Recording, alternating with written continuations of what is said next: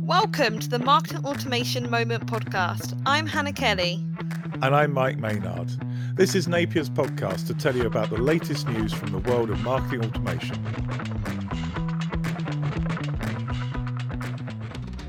Welcome to the Marketing Automation Moment podcast. Today, we talk about AI, and that's probably enough to get most of you listening. But I promise if you do listen to the podcast, there'll be lots more as well, including things like how to write a great subject line. So, welcome back, Mike. You just got back from another trip in the US. How was it? It was great, actually. I'm feeling a little bit jet lagged, but really keen to have another chat about marketing automation. Well, I appreciate you making the time. I've got a lot to talk with you about, so I'm really excited to just dive straight in. I mean, the first thing that I've seen is actually having a scroll through Act-On's website earlier this week. And it's no surprise that a lot of content is about AI. Everywhere you look, everything's about AI. But I think one thing that's really interesting, which I'd like to dive into, is how can AI actually support content generation within market automation platforms. So, how effective is it for emails, landing pages? Will it make people's lives easier, or are they going down a path that perhaps isn't right to get that high quality content they need? I love that question, Hannah. I mean, I think it's really interesting. The truth is, you know, speaking as an engineer, it's actually really easy to integrate something like ChatGPT into a product today. And so, because ChatGPT is the hottest thing on the planet, apparently, I think most of the marketing automation companies are looking at going, this is an easy win. We've just got to do it. So, they're all integrating generative AI. Now, that's not necessarily a bad thing. But I think, you know, firstly, we've got to look at this. You know, people are saying, well, we want generative AI to create personal emails for everybody in my database. Actually, they're not even using basic marketing automation personalization tools. So, you know, for people to suddenly think that personalization is the greatest thing because they've been really lazy and now it feels a bit easier, that's probably not the right way to go. Personalization is important, but maybe AI is not the right thing to to use. So I, I think it, it's going to be interesting. But I think the thing you've got to remember is that AI, and I, I'm sure I've said this to you before a number of times, it tries to predict the most likely next word. I mean, that's fundamentally how generative AI works. And so what it's trying to do is be average. So the question is, do you just want to be average in your marketing automation or do you want to generate something that's above average? So if you're really good, generative AI might be great for ideas and giving you a start, but actually it's not going to remove the work of really polishing that email or really getting that landing page right because people who are above average will actually do better than uh, AI. I love that so much above average. And I, I think when it comes to B2B as well, having this technical content that we have to write is even more important that yes you can use this ai to draft the first kind of landing page or the first email but you still need those experts to put that input and put their insight to make it this high quality piece of content. You're so right. I mean it's another great point. You know generative ai is is what really geeky people like me call a stochastic process. It's based on probability and it's been trained on history. So if you're writing a landing page about something that's a completely new, innovative product, why should AI, which is trying to predict words based upon what was said in the past, generate a great landing page? If you've got a product that's very similar to lots of other products, maybe AI is going to generate a pretty decent landing page. But I think where we're looking at promoting new technologies and new products, that's where AI is really going to start to struggle. So again, it does come back to to the fact that you know I don't think it's a bad thing to use it, but I think it's a bad thing to trust it 100%. I think really you know what people need to be doing is using AI. I mean, the classic thing is you know if you've got writer's block, you're sat there thinking, I have no idea what to write. Then AI can be a great start. But if you think it's going to replace you, unfortunately, you know the good news is your job's safe. The bad news is you've still got to do some work. Absolutely. And I guess just extend on that a little bit, Mike, looking at this AI and this generative AI, how can we use it to optimize campaigns? Is it something we should be using more for optimizing campaigns, or when we're actually trying to break out into a new market, it's a new client, it's a new product? Where would you think it fits best? Ah, uh, so now I feel I have to be a bit geeky because generative AI is, is the AI that creates content, whereas other AI technologies and machine learning will actually learn from what you've done and then try and optimize. So you know, whilst generative AI might produce, in theory, a, a good set of copy. What you need is different sorts of AI that are going to measure how well your campaign has been received and look at how changes can impact the performance. Now, the problem is, is what's going to happen is that people are going to run AI across previous campaigns and then try and use those previous campaigns to dictate how to optimize the new campaign. If you're running lots of similar campaigns, happy days, that's going to work. But if you're running something very new or targeting a new audience, then maybe what worked before isn't necessarily optimum for today. So, again, I think AI is fascinating. It's something that, that's definitely going to help in optimization. And let's be honest, you know, most of us are doing things like running, uh, you know, Google pay per click campaigns, whether it's search or display. We're already using AI to optimize it. We're, we're quite happily buying into the Google AI world. so we're, we're going to use it. But I think sometimes in marketing automation, you need to take a step back and say, actually, I'm doing something new. And maybe I need to take a new approach, a different approach, rather than replicate exactly what I've done when I was talking to a different audience about a different product. I love that mindset, Mike. I think it's definitely something to consider. And I think it's something the industry will learn because you'll soon see if the results aren't the same for a similar campaign as they are for new campaigns. Yeah, I mean, you're right. You know, if you just let AI run, it'll optimize some campaigns brilliantly, other campaigns, not so much. And I think, again, AI is going to be a tool. AI is not the solution. And I think if you look at what happens with technology, technology very rarely replaces complete functions. What technology does, it replaces processes and little aspects. And, and my view is, is that will we see this magic marketing AI that comes in and does all your marketing for you? You just go run marketing campaign. I'll see you on Friday, and it all runs. I, I don't think that's going to be the the way AI actually you know has an impact. What, what I personally think is AI is going to be everywhere. Some of the time you're not even really going to see it and it will be all over the place in all of the different Martech tools. Um, doing little optimizations or creating content suggestions, or you know even maybe generating some of the content. And I think it's just going to be embedded everywhere, and that's where it's going to get really exciting because you're just going to get that AI to do a little bit here, a little bit here, a little bit here. Suddenly, you've saved yourself maybe 50%, 75% of the time to run a campaign, but you're still in there. You're still doing that direction. And where it's appropriate, you're still providing that kind of subjective judgment.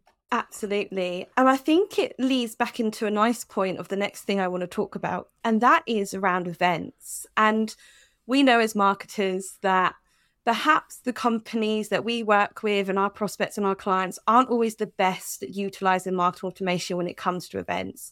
But as you said, AI is going to be embedded into systems now. It's going to be there when you don't even notice it. And I think this is going to be one of the key areas that we actually see time saved, where it can be the most efficient, is building these event follow ups, these fantastic to meet you webinar follow ups, webinar registration emails. I think there I see the real value from the marketing perspective of where AI can make a real difference very quickly within the marketing teams. Yeah, and obviously, you know, you know about this because you do all the follow up for Napier um, webinars. So, you know, you have this problem of creating these follow up emails, and typically they follow a fairly standard kind of format. And I think, you know, that's where AI is really going to come into its own. You know, the thank you for attending, here's a replay. We don't need to type that email again. You know, mm-hmm. an average email is going to be good enough for that. So, I completely agree with you, Hannah. I think AI is going to have an impact in this event follow up, and hopefully, it's going to mean that people have, you know, more personalized and more thoughtful follow up because they're not spending all the time on kind of the mechanical basics that you have to do after an event.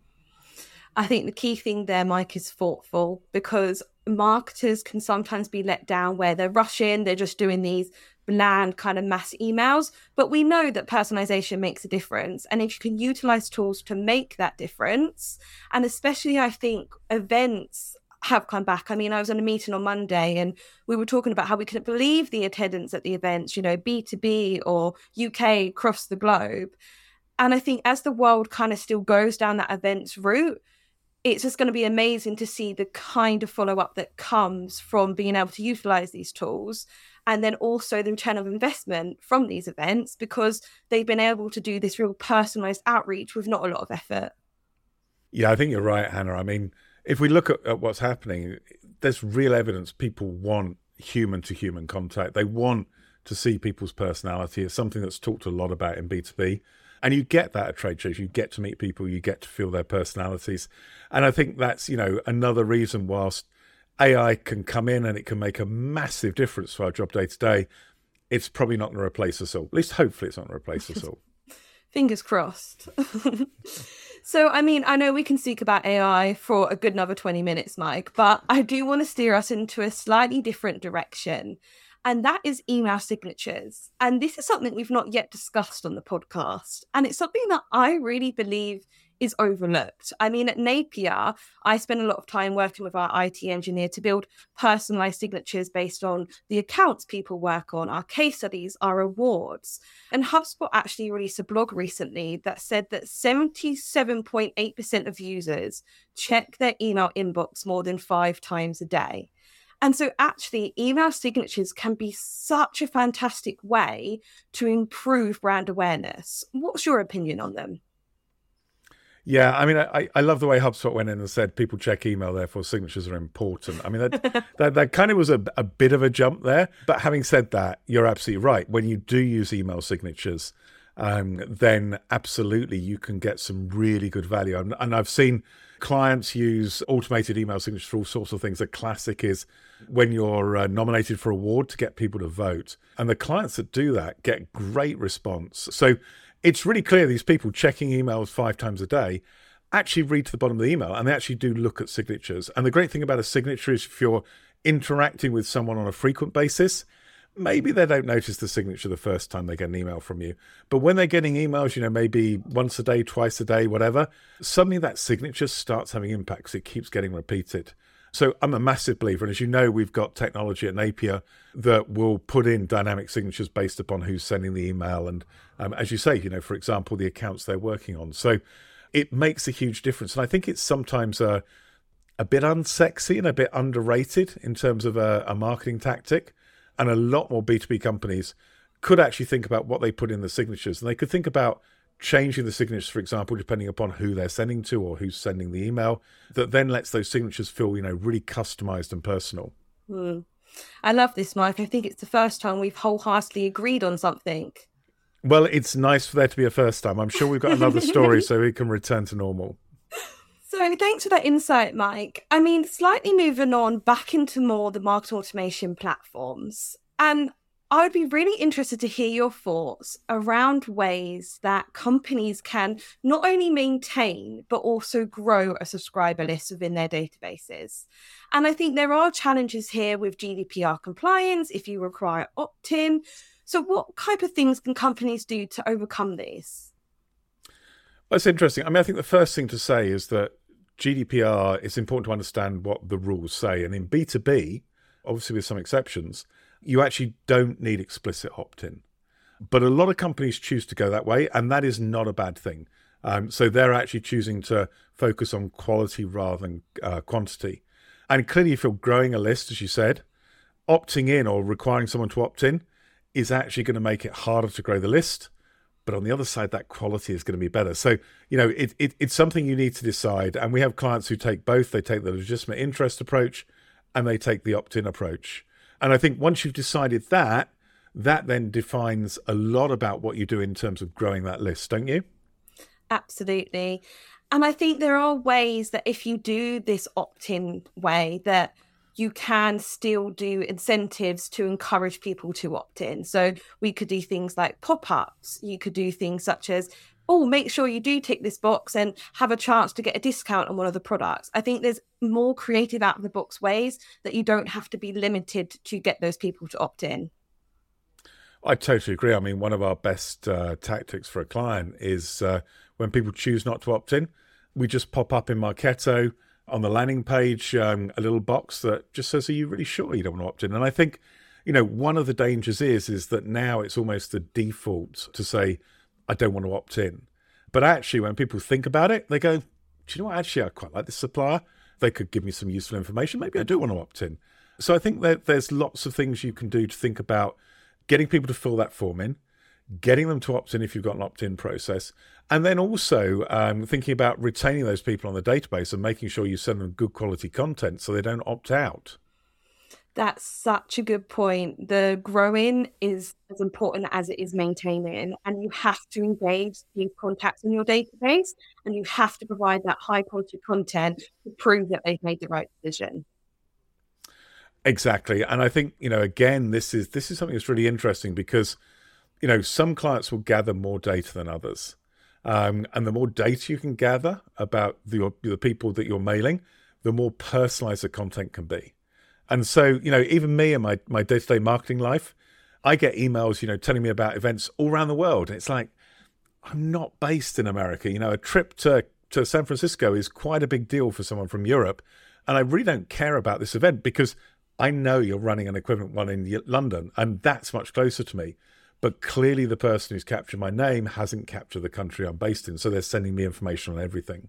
So that gathering and that enhancing of the information that's a really important thing um, that relates to retention because the more you can understand your uh, database, the better you can uh, personalize, and therefore, the more likely people are to feel that the emails they get are relevant, useful, and not emails they want to opt out from.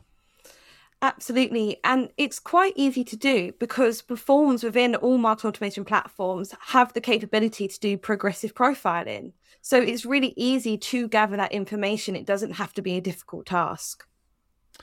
You're so right, Hannah. I mean, progressive profiling is is a marketing automation superpower that, you know, I, I think most people use to some extent, but often is underrated. And clearly, what you want to do is you want to try and keep gathering more and more information not because you know you're you're some kind of uh, you know freaky obsessive collector of data or wanting to go and, and spy on people, but because you want to actually send more relevant content. And the other thing to remember is you don't actually just need to use forms to do that. You can actually use behavior. So look at what people are clicking on. If you've got a recipient that only clicks on uh, content that relates to events in the UK, at some point you're going to hope that uh, sensible marketers are going to say, I'm going to make a guess this person lives in the UK and I'm just going to send them content um, around events in the UK. Um, and then you'll reap benefits because you'll get much more engagement, your emails will be much more effective, and also people will be much less likely to opt out. Absolutely. And I love that it's the market automation superpower. That's the only way I'm going to describe it moving forward. so I'm just conscious of time, Mike. So I do want to move on to our insightful tip of the week. And this week, I really wanted to talk about subject lines. Now, subject lines are so important within emails and within ebooks, within ads, everything like that. But if we focus in on emails, how do you think different subject lines make a difference in engagement rate? And what are some of the best subject lines that have made you open an email? I love this question because there's there's so much focus on the minor things and so little focus on the things that really matter. So you'll read endless studies that have analyzed, you know, the optimum number of uh, characters in the subject line, or you know, people talking about you should use title case rather than uh, sentence case, so you have a few more capitals to make people open. And, and the truth is, these these make a difference, but the difference is really tiny. What really matters is something people care about, and I think the interesting thing is, subject lines are important, but from addresses are very, very important too. And I mean, I've had emails where I know I open it because it's the from address. It's it's got nothing to do with the subject line. I mean, do you see the same thing? Yes, what a brilliant point. Yeah, the from email is so important because if it's just from a standard marketing at napierb2b.com, you know it's not personalized. You know no one's made any effort for you. But if you have that real person behind the email, it makes such a difference. Yeah, I mean, you know, I, will give a shout out. I just remember one email recently that, that really, I think, gets to the bottom of why people open emails. And it was from an organization called Zen ZenPilot. ZenPilot are a company that helps agencies optimize their processes. So for me, it's really relevant. And in fact, it's so relevant that I actually um, downloaded one of their tools. And the tool was amazing. It was really good. So, you know, immediately I was engaged. Everything was sent by a guy called Jeff Cipher. I believe that's his real name, but it's a very memorable name. So he's a lucky guy there. And then the next time the email comes in, I'm already thinking about the tool I've used on process definition. And I'm thinking, this guy's got great information. The last time I opened an email, it was brilliant. I want to open the next email. And then I can't remember. He sent me through a worksheet or something that again was was really thoughtful. It's a really good tool. And then he sent me through a couple of of um, personalized kind of offers to try and move me down that funnel. And I think lots of things were at play there. The subject lines they weren't that great. I mean, they kind of referred to what, what he sent before, but you know, they, they weren't particularly innovative or creative or and as I remember, they weren't even title case, they were sentence case. So, you know, they weren't going to optimize like mad on the subject line. But because of that history and that interaction I had, I opened the email. And so I think, yes, we can look at subject lines and we can optimize them and you can read the MailChimp or whoever's report on, you know, this is a way to stru- structure subject lines. But actually, what you've got to do is build trust and if you build trust and engagement, people will open your email. And you can pretty much get away with any subject line if you've got that trust and engagement. That's some brilliant insight, Mike. I absolutely love that. It's about trust, it's about the content. Yes, you can do all these optimizations, but if your core content piece isn't delivering the value, then it's not going to make a difference anyway. That's beautifully summarized. You've summarized about half an hour of my waffling in, in two sentences. Well, thank you so much for your time today, Mike. It's been another fantastic conversation. Thanks very much, Hannah, and hopefully we'll uh, have everybody else listening to the next episode of the Marketing Automation Moment. Thanks for listening to the Marketing Automation Moment podcast. Don't forget to subscribe in your favourite podcast application, and we'll see you next time.